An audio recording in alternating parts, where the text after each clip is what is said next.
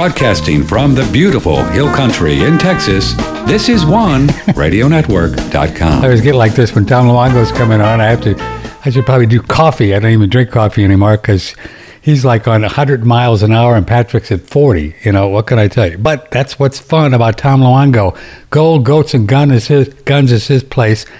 And I think he was like, I had a little Nostradamus kind of moment when he even titled that his website and blogs because gold, goats, and guns is probably something you want to you want to think about. He's a good guy and he's on uh, now. If you care to join us, triple eight six six three sixty three eighty six. Email Patrick at one radio radionetwork.com. It is a little afternoon central on the 26th or so of April. Tom uh, is a blogger and a researcher and a mathematician kind of guy, and he teaches you how to do charts. For 12 bucks a month, you can join his Patreon thing like I do, and you can actually learn how to do charts. And if you have some extra dollars that aren't under your mattress, you could maybe invest them and see if you can uh, make some money. That's a good idea, right, Tom? You can do that and see if you can make some money. I mean, yeah. You know, making money is not a terrible idea. I mean, the, it's not the worst idea anybody's ever had. Really, what you're doing at a time like this, Patrick, more than anything else, is you're trying to preserve, Preserve wealth. You're trying to preserve the per- wealth. purchasing power, and that's where that's where the ethos really comes from. That's what the whole purpose of of the way I, I've structured the portfolio and the ethos of Gold Goats and Guns is around that idea. Well, what if we would just do everything in cash, put it under the mattress, and the worst that's going to happen is we're losing, what, 10% of inflation? And that's not terrible, right? that's not good. No, no, no. It's, it's only a recipe to lose all your money and you know Right. all your money in six years, right? Yeah, ex- no, exactly. let's let's. no, how about we uh, or half your money in six years? Right. Seven point two years actually. Um, Yeah.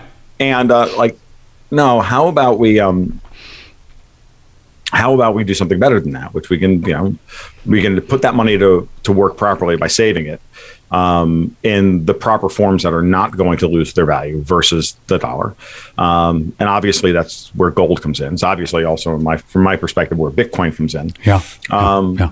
And to a lesser extent, silver. And and in, in this contin- in this particular marketplace, in this particular set of scenarios, really j- commodities in general. Um, uh, you, if you had you know just bought, moved your money out of the Nasdaq um, and any foreign stocks you might have had, you know, coming out of the Corona apocalypse, and just put your money into, you know, or after the Nasdaq finally peaked, after the the first wave of funny money, Uh-huh. you know, QE hit the markets, and you just said, okay, you know, this is looking a little frothy to me. I'm I'm gonna like you know switch over. If you'd done one big broad trade and moved out of QQQ.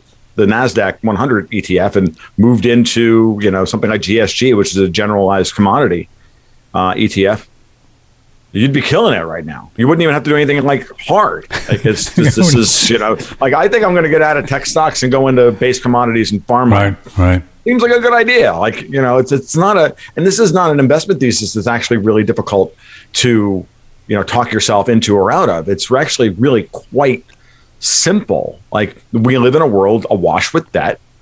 Debt is massively overvalued. Tangible assets, real things, hmm. are undervalued. What's the first rule of contrarian investing? Buy that which no, nobody wants and sell that which everybody has. Hmm.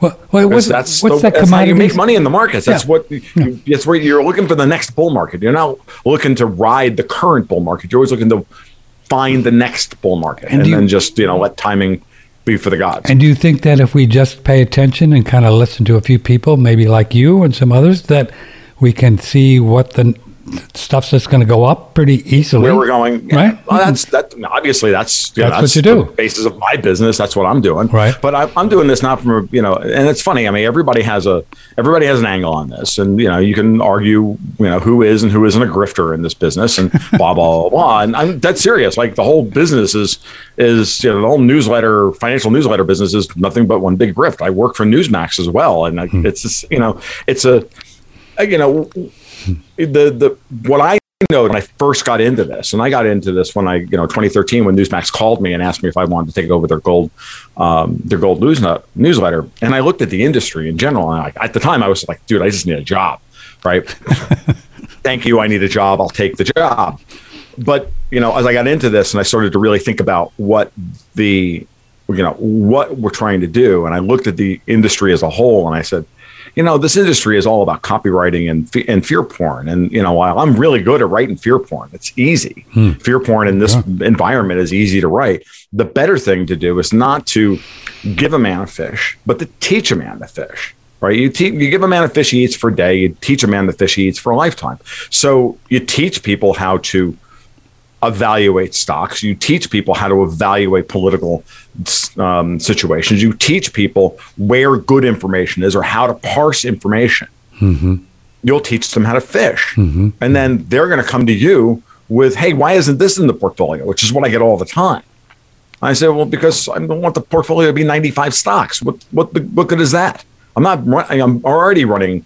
You know, I already have like maybe 18 or 20 recommendations in the portfolio. Isn't that enough? But what's in the portfolio are metaphors, right? I don't have every good gold company out there that has a great balance sheet or you know low uh, all-in sustaining cash costs or you know great deposits or anything else or even good management. What I have is a couple which fit that model and then like you can go oh so he likes stocks like this well if i go find four other stocks like this i can then hedge my risk against you Sure. know Yeah. one of them underperforming and i can buy all five of them the market may like this one better than the one that tom's recommending but you know now how to evaluate a good gold company. I you know how to evaluate thereby then you also know how to do silver companies platinum companies copper companies and everything else because the rules for investing in that type of company in mineral extraction are all the same mm-hmm. Energy input costs cogs And as a Patreon what's their Patreon guy- financing look like whether or not they bought debt or sold equity like those are all basic Hmm. things As a Patreon guy, I get to see your pro- portfolio. You don't mind that, right? I mean, that's that's cool to show people what you're putting your money in, right? Right. Well, I mean, the thing is that, that the portfolio. Let's let's be honest here, Patrick. I don't invest. You don't. You, I don't. I No, don't your own- portfolio own- says you got so much in there. I don't. I don't own. I own maybe. I, I own a couple piddly stocks. I don't. I actually got out of the entire stock market gig Hmm. during Lehman Brothers. I pulled all my money out. I just put it all in physical gold and Bitcoin and just like walked away. Wow. And Wow. Hmm. and because I just literally because back then I really did think that the whole financial was gonna- system was going to collapse, and you know for the most part I was right, other than the fact that you know the central banks had one more kick at the can to reflate the failing bubble. Mm-hmm. It's fine. I no, not, I'm not hurting or anything. I'm not gonna not gonna lie, but I found that the longer I got into this business of writing in this industry, one of the ways I could protect myself away f- from being thought of as some guy pumping his own book is very simple. I don't own any of these stocks. I just don't. And I found that as an as a as an analyst, as a person, I I'm a terrible stock trader. I can tell you how to position yourself, but I can't actually do it. Like it's a really weird thing about you know there are people in this world who are traders and there are people in this world who are analysts. There are people who can separate their emotions from their analysis and then and their actions and there are people who cannot. I am one of those people who cannot. Okay? If I have my money on the table. So, I'm the world's worst trader even though I can I can make people and I have seen I've gotten emails from dozens of patrons. They're like, dude, you've made me so much money. I don't know what to do with it all. I'm like, well, you're you can you're glad you know you're free to make an extra donation. Like you can you know you can you can you can you can pledge more than twelve bucks a month over Patreon. I just you know that's the minimum to get the newsletter. You do what you want, dude. I don't care. I, I'm dead serious. I, I mean, but I'm like, oh, you know, know what to do with it all. Hey. I, I'm, I, I you know I take donations on PayPal. It's not tough, right? But I can't do it personally. And I've tried. Believe me, I've tried. And I've and I don't have the right personality for it. And then I just found that over the course of time, it's just better that I don't. But I, I so am confused, though. Help me out here because you do show a portfolio with so much money that Right. you own. What I'm saying is uh, what I've done. You're not really in big I've time. a model portfolio saying it. These are th- this is the way I think you should ask allocate. Okay. All right. Okay. Okay, it's an asset allocation strategy. You you you're a late patron. In issue one of the newsletter, I actually go over the entire Ah, quote unquote see, strategies. I'm if you go and read the original issue of the newsletter, um, which was in your welcome email, by the way, and the link, link directed. to I don't read stuff. Um, you know that, Tom. I don't I, read. I- you know, I'm just, I'm like just giving you the thing here, and it goes over the entire portfolio strategy and what it means. And so, you know, I when see. you're looking at our, our portfolio, it gives you, you know, uh, an idea of, you know, what you should be, how you should, How you, you, should do it. Yeah. Cool. how you should a- allocate your money. And, um, you know, and then we do some, we have to start really thinking about portfolio rebalancing now that we've, you know, we've hit the jackpot on like a number of, of positions there. And I'm not really here to, I don't necessarily want to talk my, my, my portfolio. That's not what, that's not what I'm here for. No, like, if you like what I have to say, you know, go and become a patron, go and become a patron, do the Sure. thing. Like, but the goal is to is to separate the wheat from the chaff always and by doing that i do a number of things it allows me one to say look i'm not invested in these stocks so i'm not talking my book i mean Talking your book is where people do. They have a book and then they tell everybody. they have a book of they have a book of investments so i think this is a great company you should buy that company and you know secretly he owns you know Hmm. 50000 shares of it so he's trying to pump it and you know pump it and up it this is like that's the whole that's the whole you know gold micro cap Yeah. I, I just have, I have so little respect for that. It's it's it's it's off the charts how little respect I have for that. Um, Yeah. What I realized very early on was that look, I, you know, I'm not talking my book, and you know, I am talking my reputation, but that's what I've got. I, I live on my reputation, um, and uh, because of that, uh, I don't have to. I'm not beholden to anybody, and it keeps me free to. Oh, by the way, call everybody else out when they're talking their book, Mm-hmm. Yeah. which I'm not shy about doing because I don't care. Why are you so? I get this question a lot. Why are you so certain that Bitcoin is is is is solid? I mean, I'm saying it's going to go up, but you know, but why are you so certain that it's not going to go away? Because I believe in math. Okay. I just I believe in math. Mm-hmm. I mean, I don't. I you know, I'm not, I'm not one of these people who believes that you know two plus two is a fungible answer. it's not. It's four. Boys are boys, girls are girls, and two plus two equals four. And if you understand the mathematics behind the um, behind the encryption, Bitcoin is safe. Hmm. If you understand the math, you understand Bitcoin is safe. And it's real because it, it because it, as a commodity because it is a commodity okay? This happens to be a digital commodity. There's nothing wrong with the, the commodities exist in the can exist in quote unquote can be digital. I don't see why they can't be. The whole bitcoin blockchain could be written down on a piece of paper. Hmm. I mean i don't know why you'd want to do that. It's dumb but you could do it you could recreate the whole thing if you had written every freaking thing down every account number every transaction every utxo all every bit of it can all be printed out Wow. and put in a file somewhere. And then you could recreate it by putting it back into a text file painstakingly, and you would recreate the whole thing. FYI. I'm not saying you should do that. I'm not saying it's a good idea, yada, yada, yada. It doesn't matter. What's, what's understanding is that um, digital things can represent real world assets or real world work Like dollars. right? Like, do- well, no, it's even more. Well, yeah, like, like dollars, Eh, eh, lesser, much lesser than dollars. Yeah. The the difference between Bitcoin and gold, for example, they're both tokenized human work. Made up. This is worth something. No, they're just they're both tokenized human work. In gold's case, you dig it up out of the ground, you use some energy, but it, it the people there are people, and I have comments, I have commenters who believe that you know currencies are nothing but a proxy for energy. I disagree with that statement. I think they are. I think energy is an important component to the tokenization process that creates a commodity, which therefore can there then therefore acquire monetary character, and we will think of it as money.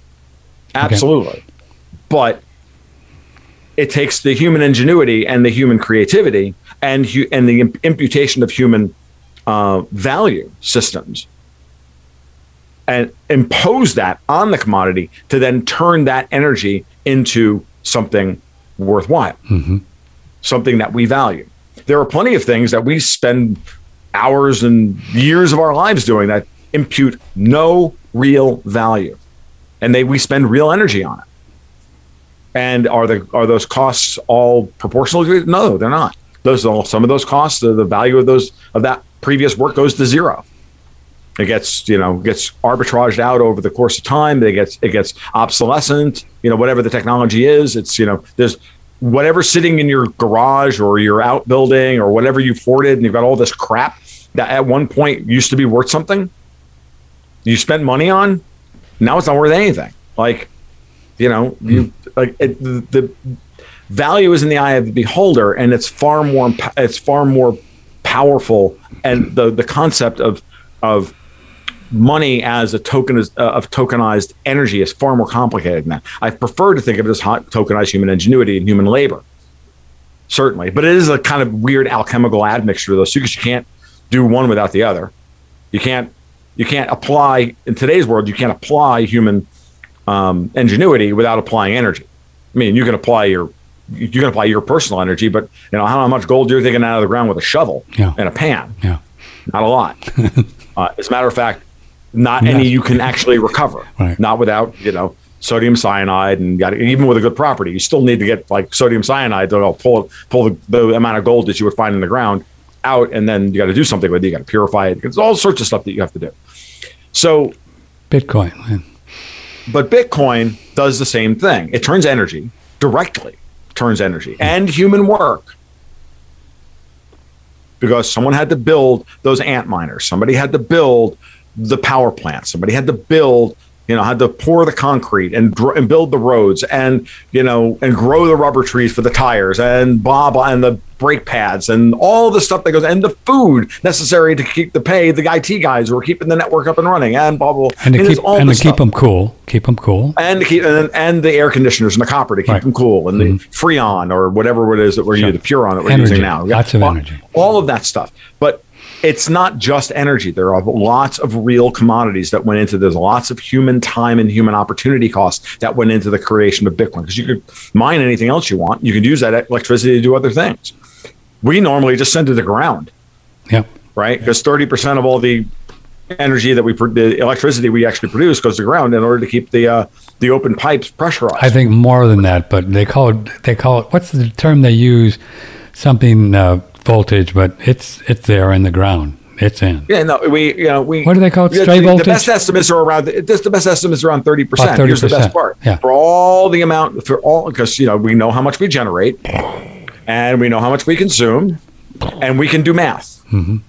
And you can argue about you can argue about the math. Some of that math being fungible. Sure. Some of the inputs into those two numbers. Sure. Are they all accurate? Eh, okay, to within you know some degree of some degree of accuracy but let's go with a round number like 30%. Is the number 31.5% or is the number 28.7%? Who gives a shit? It's around 30.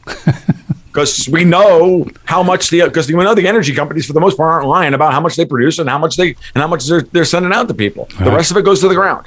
Bitcoin uses one quarter of one percent of that thirty percent that we send into the ground. One quarter of one percent of, of what we of waste. the thirty percent that we send into the ground. Wow. Bitcoin's actually recovering hmm. A quarter of a percent of the energy we're already wasting in order for you to charge your iPhone to complain about capitalism. but it's or causing global warming, though. You know Bitcoin's that. so unbelievably expensive. I mean, Janet Yellen uses more energy complaining about Bitcoin every time she stands up and screams about it, well, uh, she doesn't scream because you know She's whatever, a little yeah. troll that she is, uh, or all of them, like all of the histrionics that have been that have been generated about Bitcoin and the infrastructure necessary to sustain the histrionics on Twitter and mm-hmm. coming out of the World Economic Forum and everything else about how terrible Bitcoin is for the environment. They spent more energy than Bitcoin uses. Wow. yeah doing that. It's a good point. It's ridiculous. It's an interesting point. So you have to really think about all the things that went into the cost of that, uh, of you know, of those. Hmm. Those video networks and the bandwidth and the this and the, all the stuff and the sustaining these people who are, scream, who are screeching at the top of their lungs every day on their freaking iPhones. It just drives me up the wall. Like it's dumb. Bitcoin's really simple. You produce a little electricity. You've got some chips those are the Antminers. Those are cogs. You know exactly what they are. You know, like, and they and they make eight percent. They're a utility company. I mean, they're literally a gold miner. When, when certainly when Bitcoin's trading at thirty eight thousand a piece, when Bitcoin's not going through a massive up upwave, the miners don't make a lot of money, dude. you know, competition's real. Like the the the, the difficulty of the network um, goes up and down with the amount of hashing power thrown at the network. So always over time, all the profit, and like it, just like anything else in the free market, all profit opportunity will be destroyed through arbitrage. To the point where we get to the cost of generation. And I, I love like the bad Austrian economists like Peter Schiff and Mike Shedlock and others who have come out and said Bitcoin's stupid and said, well, what happens when Bitcoin drops to 10 grand and all the miners go broke? I'm like, no, the miners don't go broke. What happens is a lot of miners get out of it, go mine go mine other things or go get real jobs and the difficulty falls. And then there are X number of guys out there mining at $10,000 a coin. Yeah. And they'll do it. The, the network, just like any other industry, what happens when we when we produce too much gold and the price of gold drops to thirteen hundred bucks and everybody's costs two thousand? Guess what? Miners go out of business. People go out and get real jobs, jobs that we don't need. Same thing. Or jobs with, that we need as opposed to jobs we don't need. Same things with I mean, oil, right? Same thing with oil. Same thing with oil. Same thing with timber. Same thing with Mm-hmm. you know. Same thing with daytime hookers. It doesn't matter. It's all the same thing. So, I'm glad you It's threw that one in there. It's just basic everyday. What happens during booms and bust cycles? yeah. Like and it's just dumb. And I'm like, I'm sitting there arguing with these people. And like, certainly, I used to Mike, argue with Mike Shedlock on Twitter in this public. And I'm like, Mike, you're just being dumb. like, I thought you were an Austrian. Like, oh, okay. No, that's. I'm sorry. No, what you actually are is a scared boomer. Got it. Never mind. We'll go. We'll move on. We're talking with Tom Luongo. If you'd like to join us, 888-663-6386. Sorry Email- about the daytime No, hooker. no, there. I That's okay. I can't help it. That's a email Patrick at one oneradionetwork.com. So so let's let's kind of uh, uh, delicately transfer over to a big big question here. So if we look at the supply chain thing and the inflation and the Hmm. dollar, just everything, these people, Davos crowd that are controlling Biden and controlling stuff. What do you think their vision, in your opinion, Tom Luongo, is for this United States? What do you think their Oh, it's liquidation. what do you think their Of the vision United is? States is liquidation. liquidation meaning what do they Um, do they want what do they want to liquidate meaning what they Patrick want everything has? good and decent about the United States to be destroyed. All that wealth transferred back over to Europe. Oh good. the country to be split and and divided culturally, economically, socially, Everything. Politically, everything. Just destroy it as much as humanly possible. We have to destroy. Look, these people are communists, Yes. and I'm sorry for all the lefties in the audience who think that they're they're socialists. They're not. They're you're, you're commies, and you need to get over yourself. And you need. I know you think that that's a cool thing, but no, Che Guevara really was a butcher, and so was Stalin. And they weren't. And they were commies. They weren't socialists. They were commies. Um, that these people are just commies, and so they hate individual sovereignty. They hate individual liberty. They hate um, the concept of human beings being anything other than a virus to be farmed for their purposes. That is what you're facing.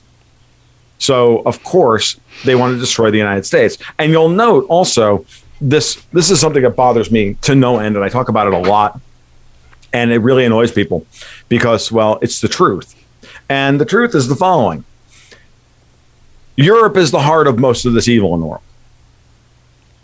Europe is not our, you know, they're not insouciant and wise and better than us. They're not more enlightened because they've more embraced these I, these egalitarian ideas of, of open borders and free movements of people and all this nonsense. They're not. They're really just freeloaders who've been living off the United States for years. But they want their colonies back, and they always have wanted their colonies back. The, the, the, the crown is still angry with us for declaring independence in 1776. Oh, good for them. Don't anybody kid you. okay. Same thing with the same thing, and the, like, and you know, the, the, all the old internecine uh, enmities and racist, you know, racist tendencies with within all of old Europe are still there. I say this as an Italian.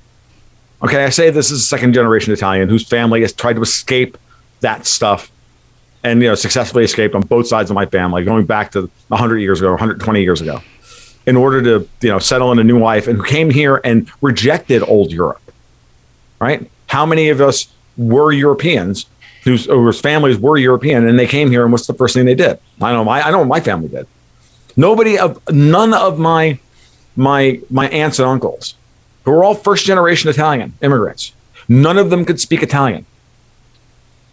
Their parents my grandparents, who I never met because they worked themselves to death, you know, in their fifth and died in their fifties, um, to give their eleven children a better life. um, yes. they could barely speak English, but it was the rule in their house. We are Americans now. We talking? You will speak English at the table.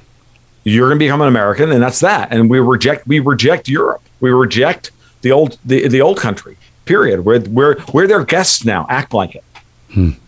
And I, I really do believe that there's a great number of people um, that don't believe that. Um, and um, it's become very clear to me when I use the phrase the Davos crowd, I'm being very, not specific per se, but I'm being, I, I, it's to encapsulate this entire idea that America is just, you know, the bastard child of insouciant wise Europeans, and we need to take our we need to take our colonies back. And I'm like, no, there is no U.S. European consensus. Just like there's no Judeo Christian um, tradition. Like there's a fundamental split between Judea- uh, Judaism and Christianity. There's, there's some guy you might have heard of him. Just saying, right? like they don't like each other. So the idea that this like Judeo Christian is somehow an antipode to something else in this world is nonsense. It was created out of whole cloth in the 1950s here in the United States in order to in, in order to you know subsume um, in order to, to, to, in order to get American Christians to support Jewish ideas and Jewish expansionism into the Middle East and to, and to seed Israel. This is what and to give Israel legitimacy. I'm not I'm not going to go any farther than that. But it's the same thing with this whole idea of U.S. European culture. There is no U.S. European culture. There's America, which firmly said in 1776, we don't want to be a part of Europe anymore. We don't believe in the divine right of kings. We don't believe in these outmoded concepts of government. Individual sovereignty, individual liberty, we the people enshrine in this constitution in order to do X, Y, and Z, mm-hmm. to delegate these powers to our government. But we remain sovereign above them. Yes, sir. The Ninth and Tenth Amendments, which all of these European shags keep wanting to tell us don't matter, guess what? They matter. They matter to people who matter me, you, and everybody else listening to my voice. And this is the situation that we have to get back to, reminding ourselves that we're not, we may come from European stock, but we come from the stock of Europeans who rejected Europe. And look at the European Union and take a good look at it and tell me that it's functionally any really different than the USSR. I'll leave that one hanging out there for a couple of yeah, seconds. Yeah. I'm dead serious when I say this. Hmm. The ultimate technocratic state previous to the EU was the USSR. Five year plans, okay? Um, an unelected technocratic bureaucracy, a Politburo, for lack of a better term. What do you think? Do you, do you think the EU Commission isn't the isn't the Politburo? Wow. Is it how much different is it from the CCP or the old the, the CCP today or the old USSR Politburo. How different is it really? Hmm. Were, were they elected? Do they have term limits? Like, you know, do the people have rights? Or does the government have all the rights? Hmm. hmm. Maybe you should ask yourself that question because they don't have freedom of speech in Europe. They don't have gun. They don't have freedom to own guns. They don't have free. They don't have castle doctrine or stand your ground or anything else. They're not us. Like I'm making this point this morning very empath, em, yeah. no, it's good. purposefully because it's never made anymore. Okay, and it's nonsense. It's absolute nonsense because we are. I don't, and look, this is not to say that when we when we put this into the context of the war against Russia that we're fighting via Ukrainian proxies right now, that we and the Europeans aren't at fault here. We're the ones who stoked this war. No, no doubt in my mind. Sure. Davos wants it for their particular purposes. The U- U.S. Uh, neocons and neoliberals in the State Department and the National want- Security Council and everywhere else, they want this war for their particular reasons. By the way, those those reasons are not the same. They have completely different agendas. But they love the idea of working with each other from a from a from a military position on one side, political power position on another, economic power from another in order to try and force subjugation onto the the Russians and the Chinese and the rest of what is known as the global south. India, Iran, Middle East, right. Brazil, right? Okay. That is the gig.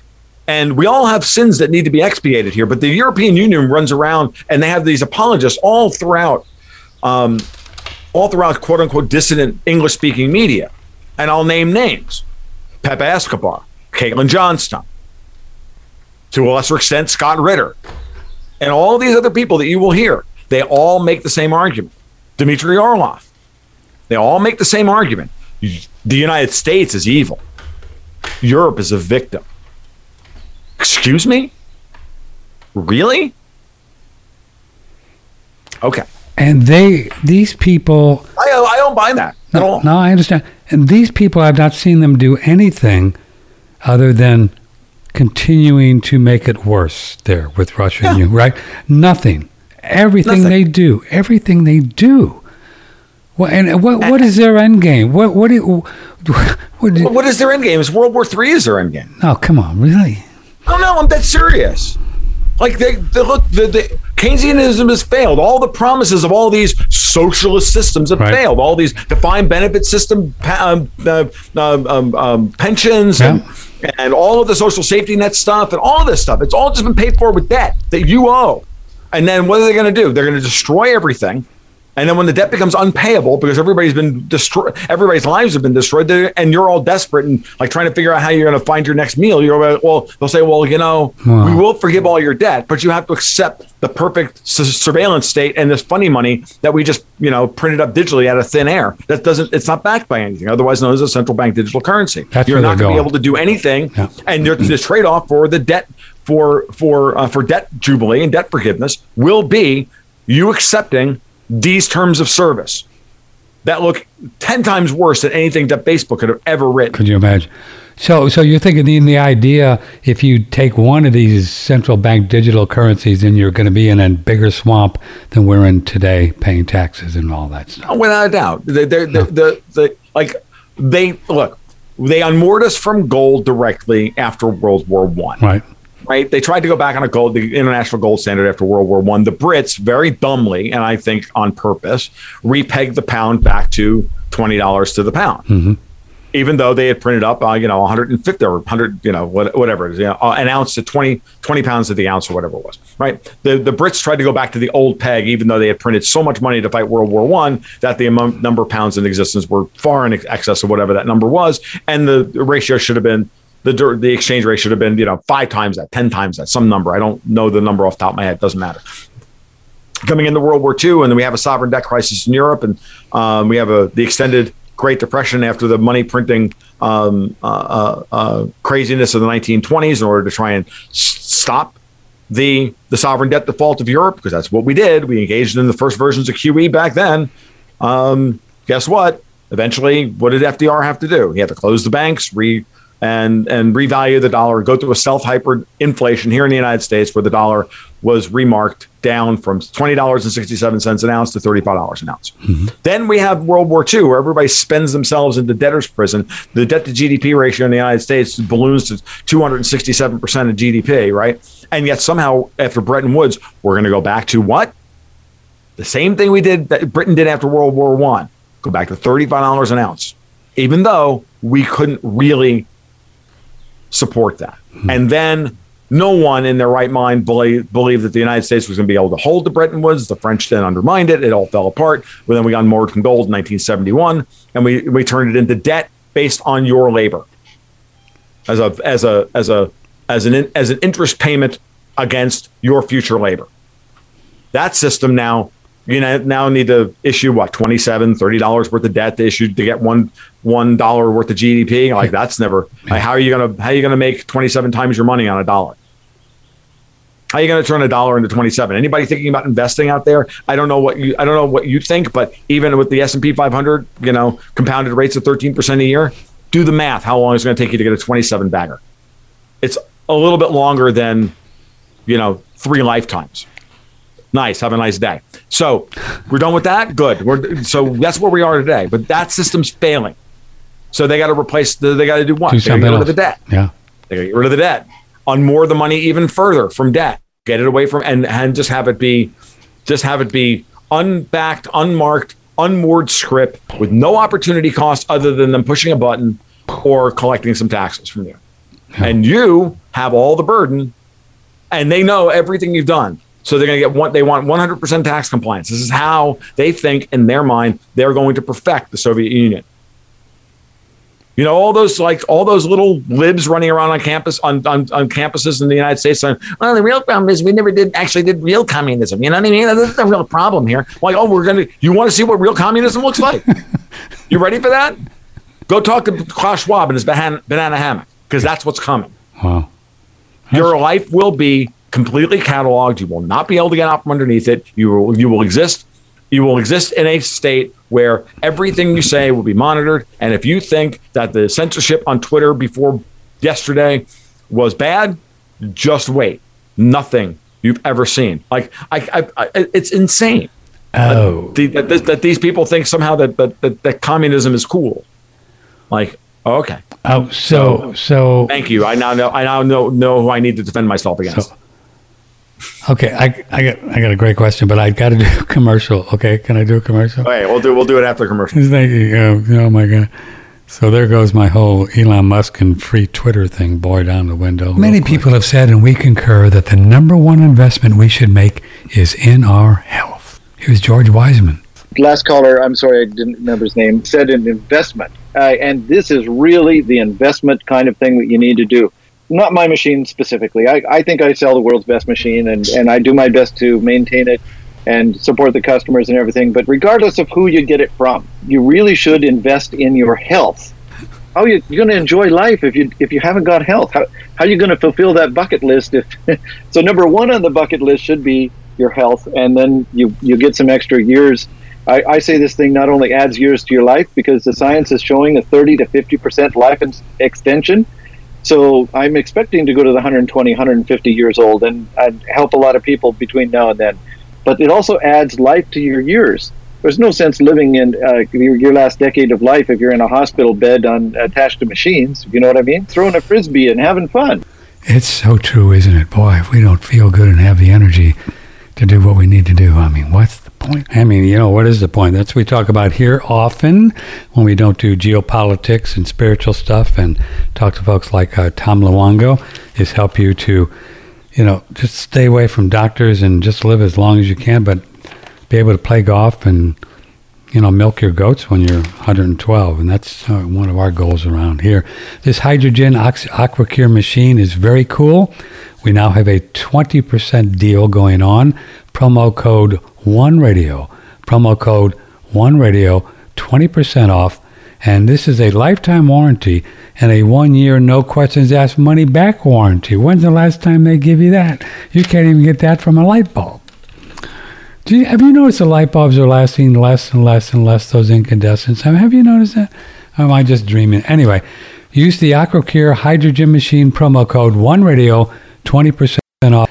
And this is the best uh, technology that I played around with, and I've tried a lot of gadgets in my 50 years doing talk shows. It's really cool. Two and a half years, I breathe it every day, drink the water. It's uh, very, very, very powerful stuff.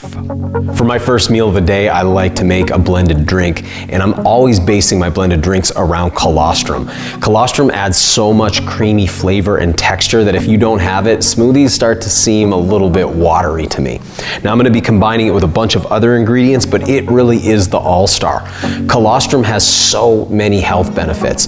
Probably it's best known for its effects on the immune system. There's actually an article in PubMed showing colostrum to be three times times more effective against flu and flu symptoms than flu vaccines are, even in high risk patients. It's incredible for fighting flu and other viral type infections. It's also really good for building lean muscle mass. In fact, it contains all 89 of the known mammalian growth factors. It's also very good for the gut lining. So, people who suffer from things like Crohn's, IBS, uh, leaky gut syndrome, a lot of those folks are using colostrum in the regeneration regenerative process to heal and restore their gut lining. And one of the things I love about it is that it's a complete food. So colostrum contains everything a mammal needs to thrive. It contains all of the essential amino acids. It contains all of the essential lipids or fats. It contains all of the essential glyconutrients. Those are essential sugars that we need for our immune function. So it's got all of that and all those growth factors, which means this is really a complete food for human beings or for any other mammals.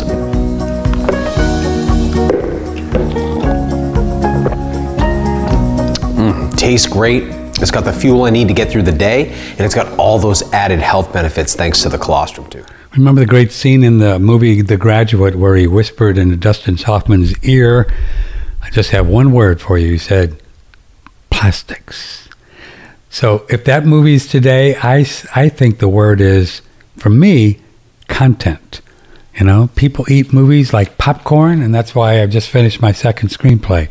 The only reason I second one, the only reason I mention that not because I'm bragging about my second screenplay, and we won an award with my first one, best screenwriting, best screenplay of the L.A. Independent Film thing for the screenplay about the president taking over the Federal Reserve, sending in the army, called The Real World of Money, that we're going to sell. But the only reason I mention is because I have my little colostrum here in a in a smoothie with some chocolate, and uh, you know these are the kind of things I do: uh, hydrogen, colostrum, these other superfoods, so I can uh, do my show. Uh, you know, work 12, 15 hours a day on stuff that matters, and so I can you know move forward and make a living and support my grandkids, or when I get married someday after I mature a little bit. Check it out, Colostrum on One Radio. you know, I just you know. From the Hill Country in Texas, this is OneRadioNetwork.com. Gold, Goats, and Guns, Tom Luongo, and I really recommend that you should just spend 12 bucks a month or more and become a Patreon, and you too can learn how to read charts and understand how uh, geopolitics is inextricably tied with the dollar and gold and stuff like that. So, um, do goats have colostrum Yeah, for the first seven days. First seven days? Yeah. Do you drink it? Yeah, every everything. No, I absolutely not. Stuff tastes like stuff tastes like ass. No, it's not. Yeah, I mean, terrible. it doesn't taste good. Oh, it's it's it's terrible. And no, no, no. I, we we only we because we actually raise them and we have babies all the time. We keep a couple of we keep you know we keep as much day one colostrum on ice as possible in case we have a kid who gets rejected. But or, you don't drink it know, to yourself, bottle fed or whatever. No, no, I, no, no. We, we only no after the milk is after the milk is actually drinkable. Then we drink it and we turn it to cheese and yogurt and all the I other see. things. Yeah, yeah. yeah. I, I don't I don't see any. I, I did no. Okay. No. So, so Really horrible. you know, word around the campfire is you don't become a Musk or Zuckerberg or Bezos or until unless you sell your soul to the devil and whatever. Mm-hmm. Sure. Right. Um. So, Which Elon Musk did. but of course he did. But he's out there saying, I mean, he how is he going to backtrack on beginning to censor people with everything he's been saying about what he's going to do with Twitter? How could he? I mean, people would Look. they they would they would burn him at the stake, man. No, they No? already have. Well, yeah, you don't think they're you don't think they're angry with him? Oh yeah, but I mean, if if he would start censoring people, it would be game over, wouldn't it, for Twitter? He's not going. Well, no, I think Musk is buying Twitter is like it, it could be one of the greatest distractions of all time. It Okay. doesn't really matter in the great in the grand scheme of things. It's cool. Yeah, it's if cool. he you know if he opens up the if he does everything he said he was going to do, Mm-hmm. then he's making Twitter usable. Mm-hmm. If he takes it private and he's doing it to protect himself. You know, Whitney Webb had a, you know, her first her first hot like take her. on it was something like, "Oh, look, another another billionaire buying a media company to protect his to, to protect his uh, his ill-gotten gains or something like that." And I'm like, "Yeah, that's probably one aspect of this." Yeah, I never thought like, I'm not going to argue with No. you, Whitney, that that's not that's not part of the case here. Hmm. But you know, I can also make another argument. You ready? Yeah, I'm ready. With you, I Jeff never know. Bezos was Jeff Bezos needed to buy the Washington Post to give the, the CIA cover to keep Amazon out of antitrust court. Oh, ooh, see, that's a new one. Nah, that's good. Why is that a new one? Why isn't Well, that like me, the first thing I mean, that uh, for would pop into anybody's head when you see the biggest company in the world Hmm. and the guy who runs it buy the Washington Post, a known house organ for the CIA? That's true. They are. Yeah, they have been for forever. right, Like they are the they are the premier house organ for the CIA. for the CIA. Hmm. So, whenever you see something like that, you should ask yourself, okay, so what deal did they have to make in order to stop some other thing. I mean, we all live in this world now. We live in this world now. It's all the World Economic Forum all the time. So everything is now oligarch control over everything. No matter what you do, everything now is the World Economic Forum. Yeah. And look, I'm the first guy to tell you. I was the first guy. Davos, Davos, Davos. Dude, watch out for the WEF. Yada yada yada. All of this stuff, right? But I'm not so down that rabbit hole to believe that these people are all powerful. Okay, I'm not to believe. I I I'm, I won't go down the rabbit hole to believe that they have control over everything, or that it's one big club and we're not in it. That was true at some point. Like this old George Carlin line. It's That's, a big that's club, what I mean. Yeah. and we ain't not in it, right? We ain't in it. Right. And we ain't in it. Okay, and he was right Sure. when he said that 25 years ago. He was right. Today, while you're watching the whole system break down, do you really think the cartel is, is going to hold in place? And this is coming again from people who are supposed to be Austro libertarian, free thinking types, free market people who understand fundamentally that cartels are metastable, that they aren't stable systems, that everybody responds to personal the the desires that the universe runs on the great admixture of matter, energy, and enlightened self-interest, right? That's what the universe runs on. And when someone's enlightened self-interest is no longer being served by the cartel, what happens to the cartel? It breaks. Or the cartel has to renegotiate with that member in order to keep the and the, and the cartel has to decide what happens. They either kick the guy out of the cartel, pay him off, whatever. There's uh, there'll be a civil war. It doesn't matter if we're talking like mob clans or OPEC or uh, or NFL ownership groups. It doesn't matter. It's all the same thing. Cartelization of any market is not going to survive in perpetuity. It cannot. Davos is just another shitty cartel, a bunch of another bunch of freaking pe- people who live in their own heads and who think they control the world. Yeah. Yeah. It's that simple. Yeah. Yeah. And You can when tell just by hearing from listening to them. And when right? they enact, and then when they start down the path of enacting plans that are going to destroy the businesses of other members of the cartel, people are going to go, "Hey, I don't want to be a part of that anymore." Or what? What? Or or even better, like everybody assumes that all the central banks are one big cartel. Well, what if they're not? What if the people who stand behind each of the individual central banks have their own interests at heart? Hmm. Is that really such a stretch? Hmm. no. Or do you all just think they just drink adrenochrome all day long and are worried about the compromat that Jeffrey Epstein is in Jeffrey Epstein's little black book? That's a convenient story you can to fairy tale you can tell yourself every night because you don't actually want to do the hard work of analyzing what people are actually doing. Hmm. So this brings me now to Elon Musk. Yeah. Yeah. Elon Musk was made by s- stealing billions of dollars to build Tesla, SpaceX, this, that, everything else. Well, no doubt. Guy is a made guy is a made man in in mafia, in mafia terms. No argument. Doesn't mean that he can't at some point break with the cartel. When he sold how many billions of dollars worth of Tesla stock at the peak? I wrote an article the other day about Musk and I asked this. I was like, Musk has FU money. That that's a and by the way, Yeah, that comes from a Neal Stephenson book from the 1990s. FU money. It comes from Yeah. comes Right. from Cryptonomicon, as a matter of fact, uh, a book all about money and the emergence of a new cryptographically based monetary system, like a bunch of hackers trying to, you know, you know, overthrow the Fed, the central bank cartels. But that idea, Musk has it. He doesn't have 60 billion or three, he doesn't have 100 billion dollars worth of Tesla stock and, you know, $3 million in the bank, which he has to borrow money against his Tesla stock in order to, you know, buy a house or to do this or to do that, which is the way most of these guys live.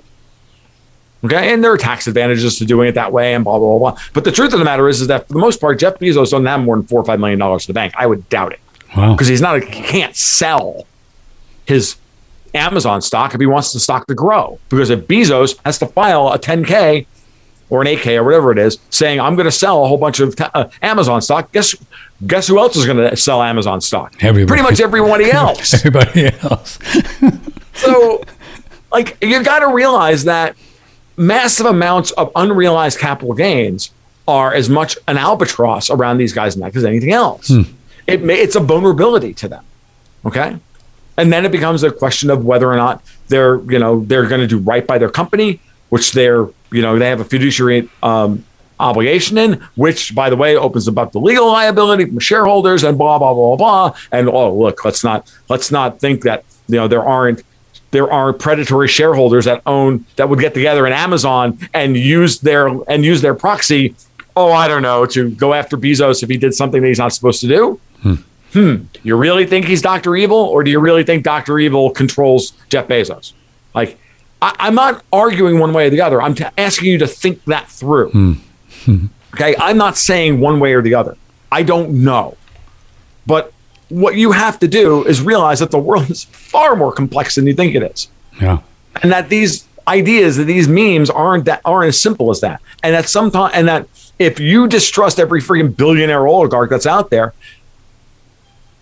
maybe you're just another npc just like the occupy wall street crowd even though you think you're a freedom fighter I, literally said this to, to I've literally said this to people. I've, I mean, I did this when I last time I was on Whitney's podcast, Whitney Webb's podcast. I literally took her through my argument about the Federal Reserve. I did this exact thing about my argument. The last time we've talked about this many times since I've been on your show. Now I think the Federal Reserve is off the central bank cartel, is out of the cartel, and they're working against everybody else because well, they're the most powerful member of the cartel, and yet Davos and the World Economic Forum wanted to destroy the individual member central banks and roll everything up to the IMF and the BIS. Well, no. Maybe they don't want to do that. Maybe the very powerful commercial banking lobby here in the United States isn't interested in that. Maybe they're not down with the common turn when push comes to shove. Maybe they are willing to steal all your money for as long as they can benefit from it. But the minute that somebody else then turns on them in the Shark Tank, they turn against the other sharks in the Shark Tank. You, you don't think this is a rational analysis? Have you never played a, a game of diplomacy in your life? Have you never played a five? Have you never been? In a, have you never sat at a twelve-handed poker table? Really? Okay. Like at that point, I'm just like, you're you're not a serious analyst if you're not doing this. Yeah. And I don't mean this to be rude or dis- dismissive or anything else. Do the work, do the hard work, and challenge the and challenge your own basic assumptions on a day-to-day basis. Because if you don't do that, you're not going to ever come to radically interesting conclusions. And that someday you're going to make a fatal error. Because what happens is if you don't constantly do this, you now have introduced an error into your analysis. Mm-hmm, mm-hmm. Yes, sir. Okay, I and now you're dealing with a false premise, Yeah. and then that that error is going to compound and compound and compound. And I have, I don't know about you guys, but I have a degree in chemistry. I have 25 years doing bench and, and research, and bench analysis and research. I've done error analysis, error propagation, like of the statistical kind. And I can tell you that you cannot allow for small errors to propagate and stay around because eventually they will overwhelm your, your data quality and you will wind up with noise. And all the work you've done hmm. will be worthless because you're going to wind up with error bars that are bigger than your signal. Interesting. Right. And then when you're done, what do you what do you what do you, what do you have? I get got, that. I tell you what you have. You go to your you when you go to your your professor, your your research professor, or you go to your boss with that data, and they look at you and go, huh, "That's nice. Do it again." But that's six months worth of work. What are you talking about? I've got to graduate in six months. is- I want, I've got my, and they're like, "No, do it again. It's the data's worthless." But what- this is where we are and which is this kind described of as analysis. which is described as just how the mind works. It's just a computer, and it just puts data on top of data on top of top of data. Well, I mean, the, the Right? brain is a difference engine, right? The, the the brain is a difference engine and a pattern recognizer Yeah, at its core, right? So we we look for patterns where there may not be anything, and we look for something that's discontinuous. Like we don't map our environment, hundred percent of our environment in real time all the time, right? If we did, we would go insane because we would be trying to figure out what's actually going to threaten us. So I'm looking around my office. Everything looks where it's, is is where it's supposed to be.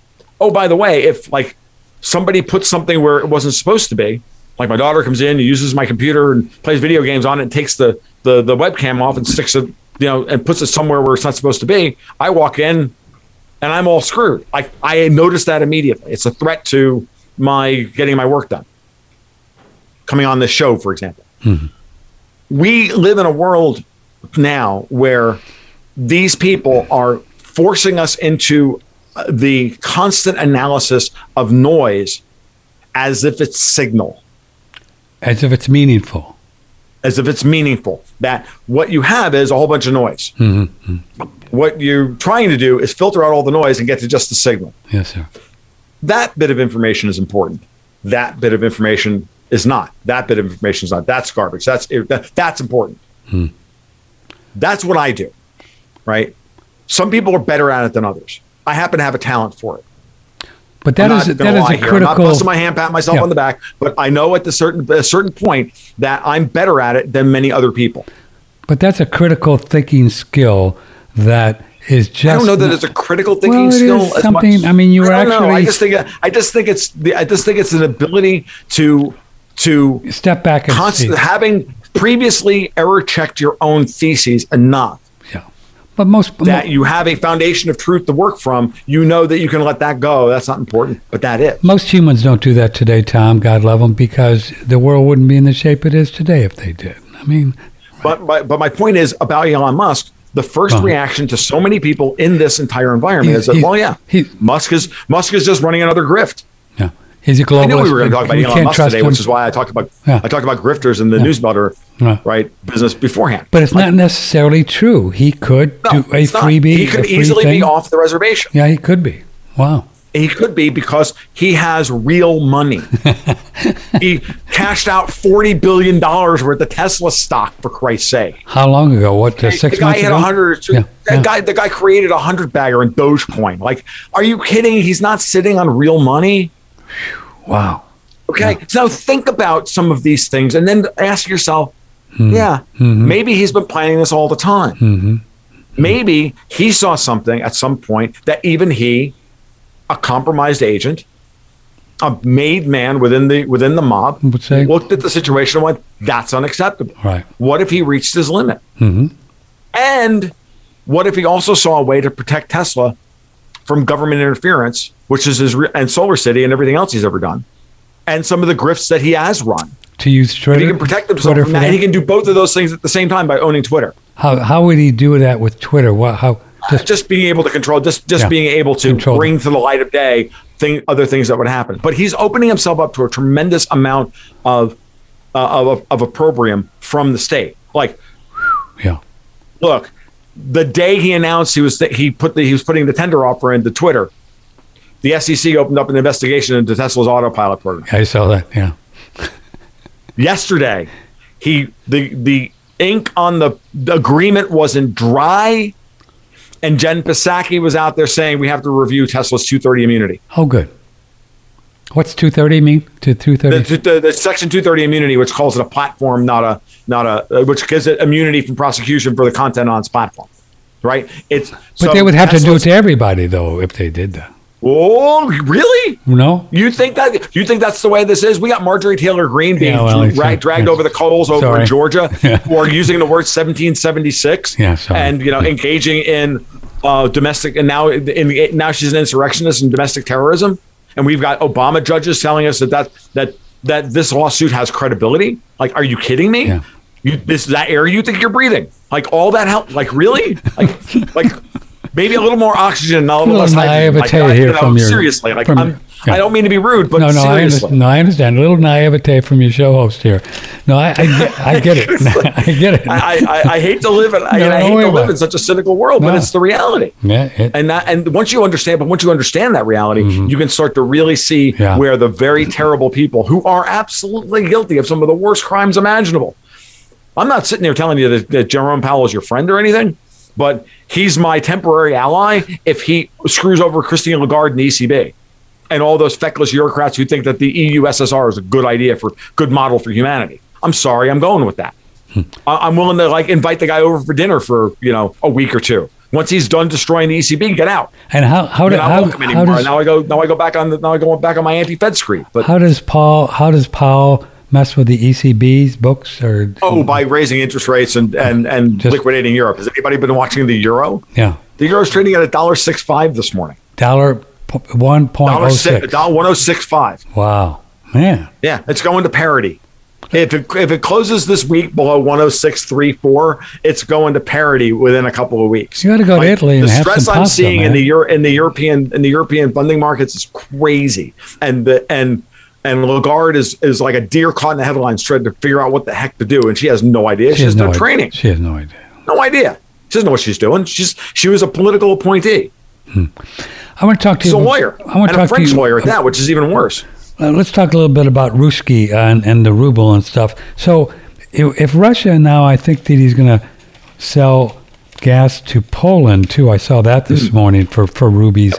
So, does he price it, Tom Luongo, equal to like hundred dollars a barrel with so many rubles? Is that how he's he's, going to price. He's going to doing price it at whatever the at whatever the rate is. I, I mean, look, Gazprom has long term supply contracts with Poland. Mm-hmm. Okay, through the Yamal pipeline. At this point, if um, you know Poland ponies up the The rubles. ponies up the cash and puts rubles and deposits euros into Gazprom Bank, who then goes on the foreign exchange buys rubles. on the Moscow exchange, goes and gets those rubles, and then sends the, then sends Poland a bill that they have to settle up on. You need this many rubles. Well, how many euros is that going to take? Oh, I'm not really sure, but you're paying the FX cost on this. You're paying the forex conversion cost. We're not anymore. Hmm. This is the important point here. By converting everything to rubles, it still means that Gazprom Bank is going to have a whole bunch of euros sitting in its uh, sitting on its bank its balance sheet, which it'll then turn right around and utilize to go buy gold or you know go flip over to the Chinese and get you know yuan and whatever they need to do. Right. Right. Other people will take euros; they will spend them in some other way. Right. But demand for the ruble goes is forced up because it's now going to be have to bought, be bought on the foreign exchange markets. They and the and the central bank of Russia can decide how many rubles it wants to let out into the world. So now it has control over the rate at which the ruble supply um, is uh, is managed, and it's not at the the, the the dynamic has been completely reversed. And what model did they steal that from? They, they stole that from that? Bretton Woods. They stole that. They yeah, they stole it from the United States. That's right. It's not hard. No, Vlad's not, tough. They didn't Steal stupid. anything. This is the way it works. Like, but when you have the when you have the stuff that everybody needs, Sell it for whatever you have the you ability want. to do that. Right. Well, what we did, what we did was we didn't have the we didn't have what everybody else needed uh, per se. We had a lot of things people wanted, but we didn't have the oil necessarily, Yeah. or we didn't want to export the oil. We just got the Saudis to be our proxies. Yeah. How did Vlad? How is Vlad surviving all this time, and will he survive with all these sanctions? And and how's he paying for the war? Sanctions aren't bothering. him. It's does not I mean, they're bothering them some. It's you know, but the truth of the matter is, there's a couple of things going on here. Hmm. Like the sanctions don't matter because we don't do a whole lot of trade with the Russians anyway, outside of outside of oil and gas. It's been that way since 2014. The the 2014 sanctions that were put on after uh, the reunification with Crimea um, pretty much gutted European. Um, Russian trade at any significant level. It was slowly beginning to come back, which is part of the reason why the United States, of course, wanted to you know, foment a war over Ukraine in order to be able to put another sanctions package on and force the Europeans into in, into this. Again, they, I, I, I, I'm still very skeptical about about presenting any of this as Europe as a victim of American aggression. I do believe that there are that there are forces within Europe who absolutely are in line with and are okay with the U.S. Um, uh, British neocons pushing this wider war. Right. I absolutely believe that, and they and I believe that because they want to create um, a they they now want to burn the global economy to the ground. All of it. If they can't win, you can't have any of it. wow. We have to go. We have to really start thinking about this in terms of the Joker from The Dark Knight. Remember, Master Wayne. Some men just want to watch the world burn. That's right. I remember that line. Yeah, it's a great line. Okay. Yeah. And it was when I when I you stop to really parse it this way.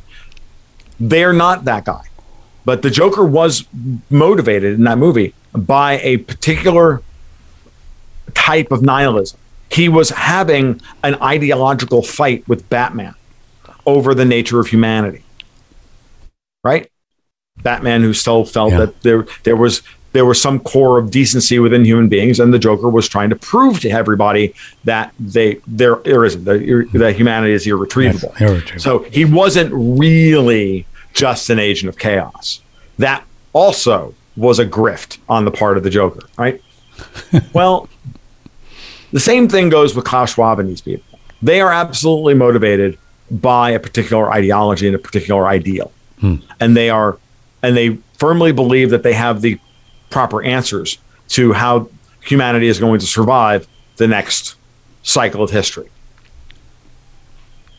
And it's driven by their own, but they have to prove to everybody, including, well, us, that the world is hell and you're members of it. And as a matter of fact, hell is truly other people, to quote Jean Paul Sartre. Hmm. And we're going to prove it to you by taking everything away from you and then watching you prey on each other. This is the way these people think. I, I it's very clear that that's what we're dealing with. Hmm. It's also very clear that there are people who do not believe that, but who are were perfectly happy to be grifters on this on the system while it was benefiting them. You and I'm talking specifically about people like Jamie Dimon and Elon Musk and all of these massive oligarchs. Do you really think like the the the, the Russian oligarchs like Khodorkovsky and all these other people like you really think that they're this kind of of ideologically driven you know purity spiral religious fanatics? No. They're just guys who like money and guys who like power and guys who like hot chicks. Yep. It's not tough. I understand. And Yeah. those guys, once you take away their money, their power, and their hot chicks, they get angry. you think? They get kind of angry. They, they start usually picking up weapons and calling guys like and calling guys with names like Guido and Vince, and you know, you know what to do. Thanks. Have a nice day. You know, Ray, it's like Ray Donovan, you know, right? You call her old Ray. just you know, it's like you know, it's like it's like you know, like Big Chris from Lock, Stock, and Two Smoking Barrels. Like they just turned into Brick Top from, from Snatch. It's not that tough, right? So, I'm see, it's, it's like I, you know, and like and and to think that everything that's happening is some kind of double secret, double blind Right. bluff, 4D chess move that everybody's so wise and brilliant and Susie. And I'm like, these guys can barely play chess and they're trying to like play uh, the, the the most sophisticated game of Go Huh? in the history of humanity. Are you kidding me? No, they're just telling you what they're going to do, and then they just do it, and they and they just say, "You owe us." You'll like this headline just out on uh, Zero Hedge. I just pulled up. The European Union has put Elon Musk on notice, warning that he faces hefty fines or even a ban if he allows free speech on Twitter. So, you know, Well, and the European Union, and and the first thing I was talking to my partner about this last night, I said, and to, to my partner Dexter White last night on the phone, I'm like, yeah, he's like the first thing Musk should do is pull Twitter out of Europe. Like, why do we care? He says it's like, yeah, no, if you guys want to do, like, you're like, you can find, we're not going to fine you. Like, if he's, he's Twitter, if he's if he's the head of Twitter, and the EU says that, it's like, look, we're not going to comply. You can do what you want, but we'll make we'll, we've got co-located servers. You guys can run whatever Twitter version of Twitter you want and we'll accommodate you. Have fun. And if that's not good enough for you because you want to censor everybody else's speech outside of the borders of the European Union, hmm. Um, no, we have a different version of Twitter for everybody else. Twitter.eu is yours, and you can do with it what you want, and that's fine. And the minute it stops making any money, I'm going to pull Twitter completely out of, out of Europe. Was did Twitter Like, make that's any? what he should do. yeah, he probably will. Did Twitter make any And money? I, I fully mean, expect him to do that. Did he- Like they're going to play this game. Like the Eu- European Union always does this. They always go, oh, if you do this, we're going to like they're going to we're going to wag our finger at you until until we stop wagging our finger at you, hmm. okay, and then threaten you with with with sanctions and fines that you know they can't enforce. Okay, Okay. we're going to let you go back to your goats, but before that, I have one final thing here. So, if you want to play Nostradamus for us, Tom Luongo of tomluongo.me and uh, Gold Goats Guns, there's people that are arguing that uh, these folks want to somehow just back Putin all the way in and maybe even regime change or assassinate him. I mean, Do you, think they're smart enough to even have a goal, or what do they want to? What do they want They- with this they- thing? What do they, believe want? that they can do this. do they, they believe believe? they do they? Wow, The problem is, is that when they realize that they, they truly can't. realize that they can't, they can't. that's when the nukes start flying. Oh, jeez, man, really? They really think they can, huh? When they, what did they, what have you been hearing about all week? Nukes? Putin wants to use, well, you know, if Putin uses tactical nuclear weapons, blah, blah, blah, blah, blah. Putin does this, blah, blah, blah. Right. I think it's possible Putin could blah, blah, blah. No, that is classic. They're projecting onto Putin that which they are going to do. This is Zelensky 101. Yeah, Yeah.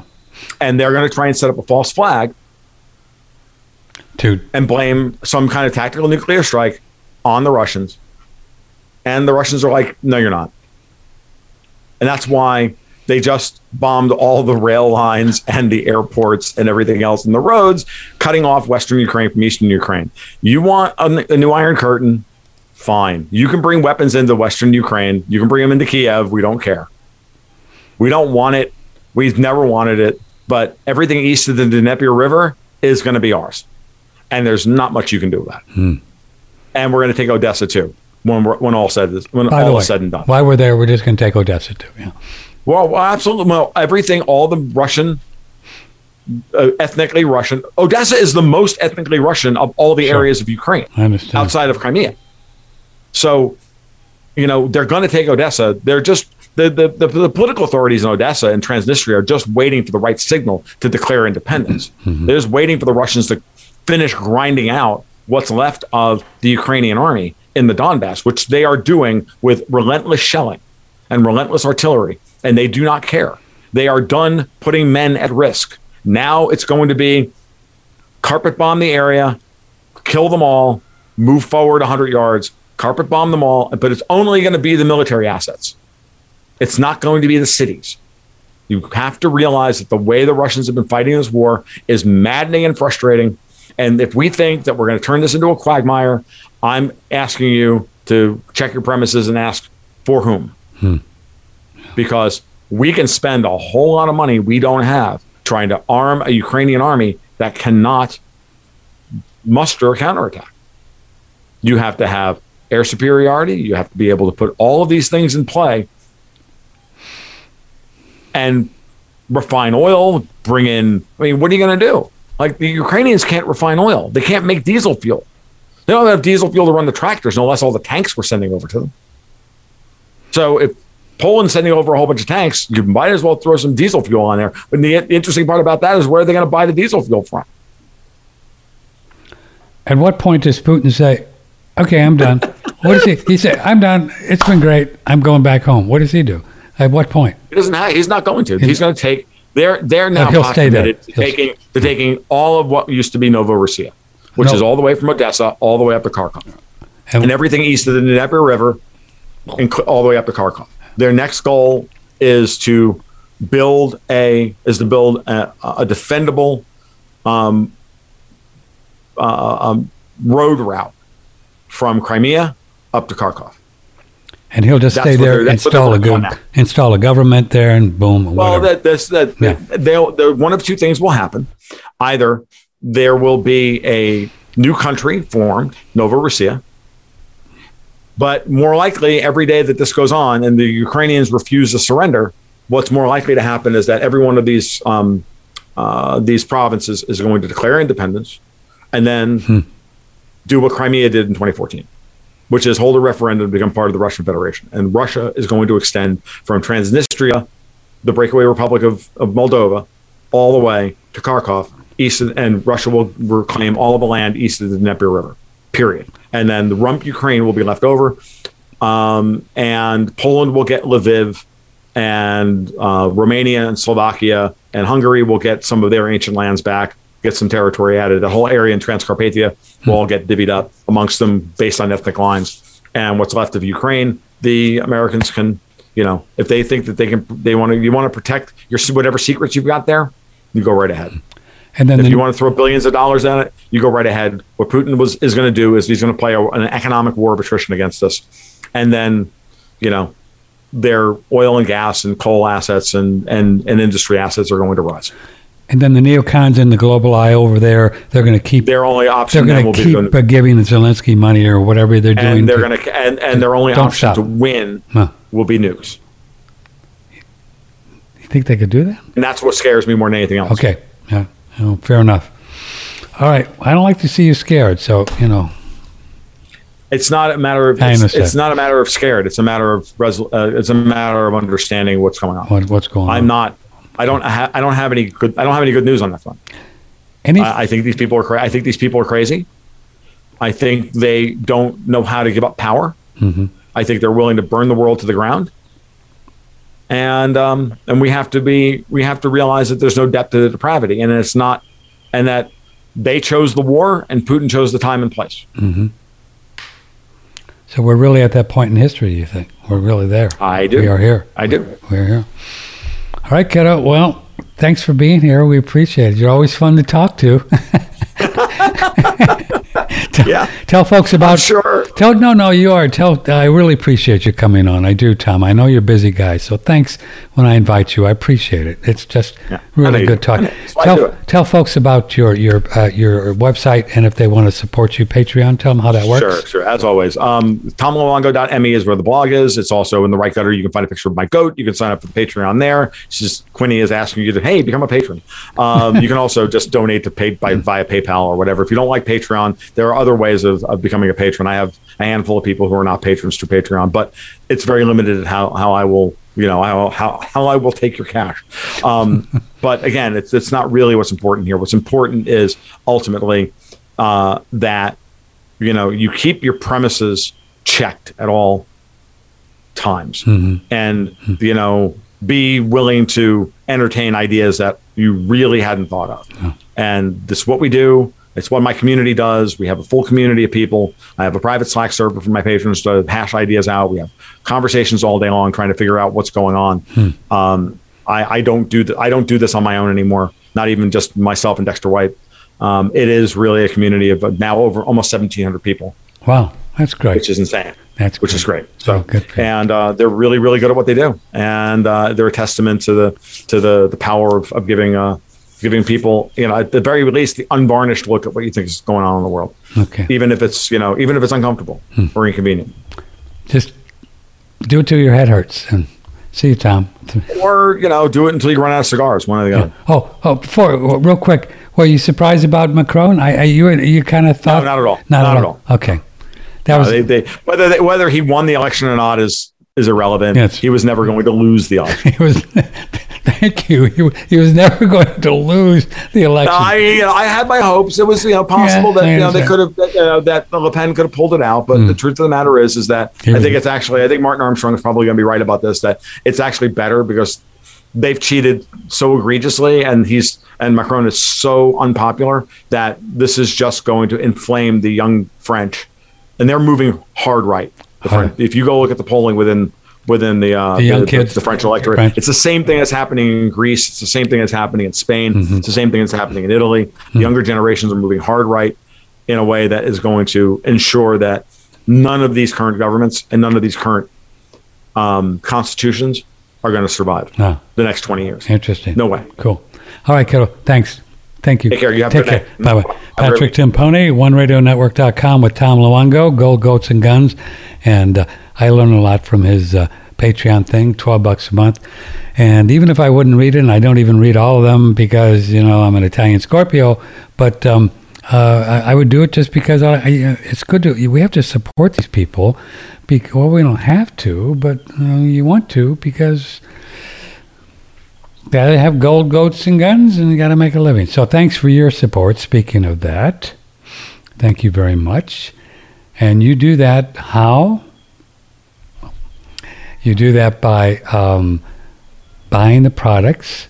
If you if you want them and if you have the money the mon hun to buy the products that we promote all the different things and you just go to the front page and you'll see all kinds of stuff.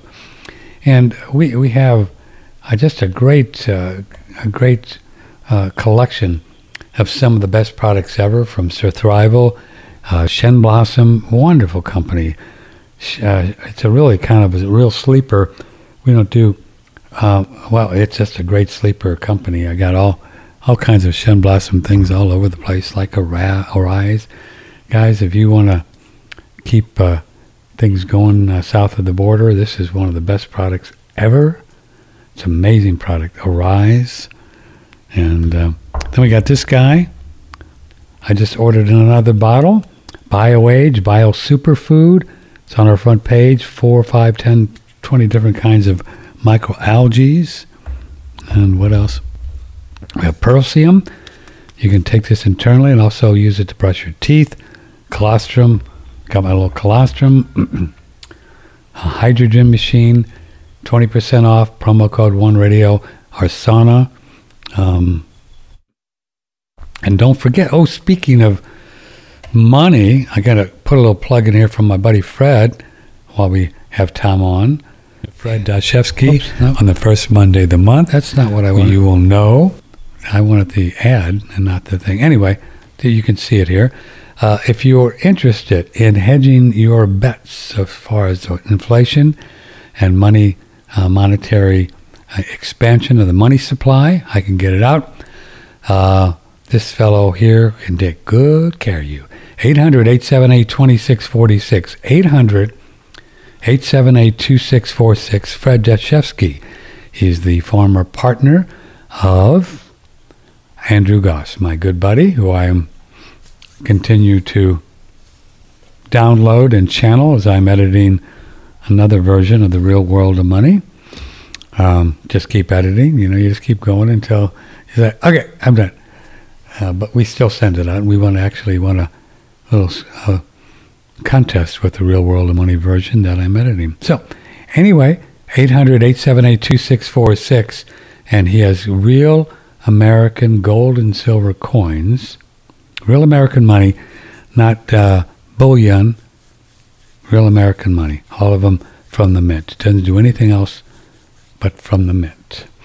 But you can get what they call currency silver which is pre 1965 dimes, quarters, halves, and silver dollars. And these do not have numismatic value, they just have silver value. So this is a kind of cool thing as well that you can get from Fred. He'll hook you up. 800 878 2646. 800 878 2646. So I will see you tomorrow. We're going to have fun. There lots to talk about. Um, I'm going to be talking about your uh, are spiritual, emotional, personal um, goals and how to work with those to make it through planet Earth so you can keep our consciousness filled up with these goals moving forward and begin to um, not get involved with any of the noise. Uh, we're finding out, of course, after two and a half years of this COVID phenomena, a scam uh, with no germ, that um, the noise is just increasing because uh, the people who produce the noise, which is most everybody, except places like us, um, they they they just want more sheepies because you know they're they, they just want more you know because these people are are psychopaths and they're greedy and so they're just going to increase the noise not going to go away for a while they're just going to increase the noise and uh, and uh, just try to get more of you. So be prepared. You know, this uh, the next thing will probably be. I'm kind of predicting. I don't know. I'm kind of predicting. They're going to try to have this bird flu thing maybe jump to people, maybe, or aliens. You know, just aliens would be fun. ET phone home. I love you all. Thank you for your support. Let me know if I can help. Patrick, I watched that the other night. It's a great movie. If you haven't watched ET for a long time, it's really it's a, it's a it's a really sweet sweet movie. Uh, Patrick at OneRadioNetwork.com if I can uh, help you in any way. Love you. Take care. See you tomorrow. We'll have some fun. Okay. Let me press the right button.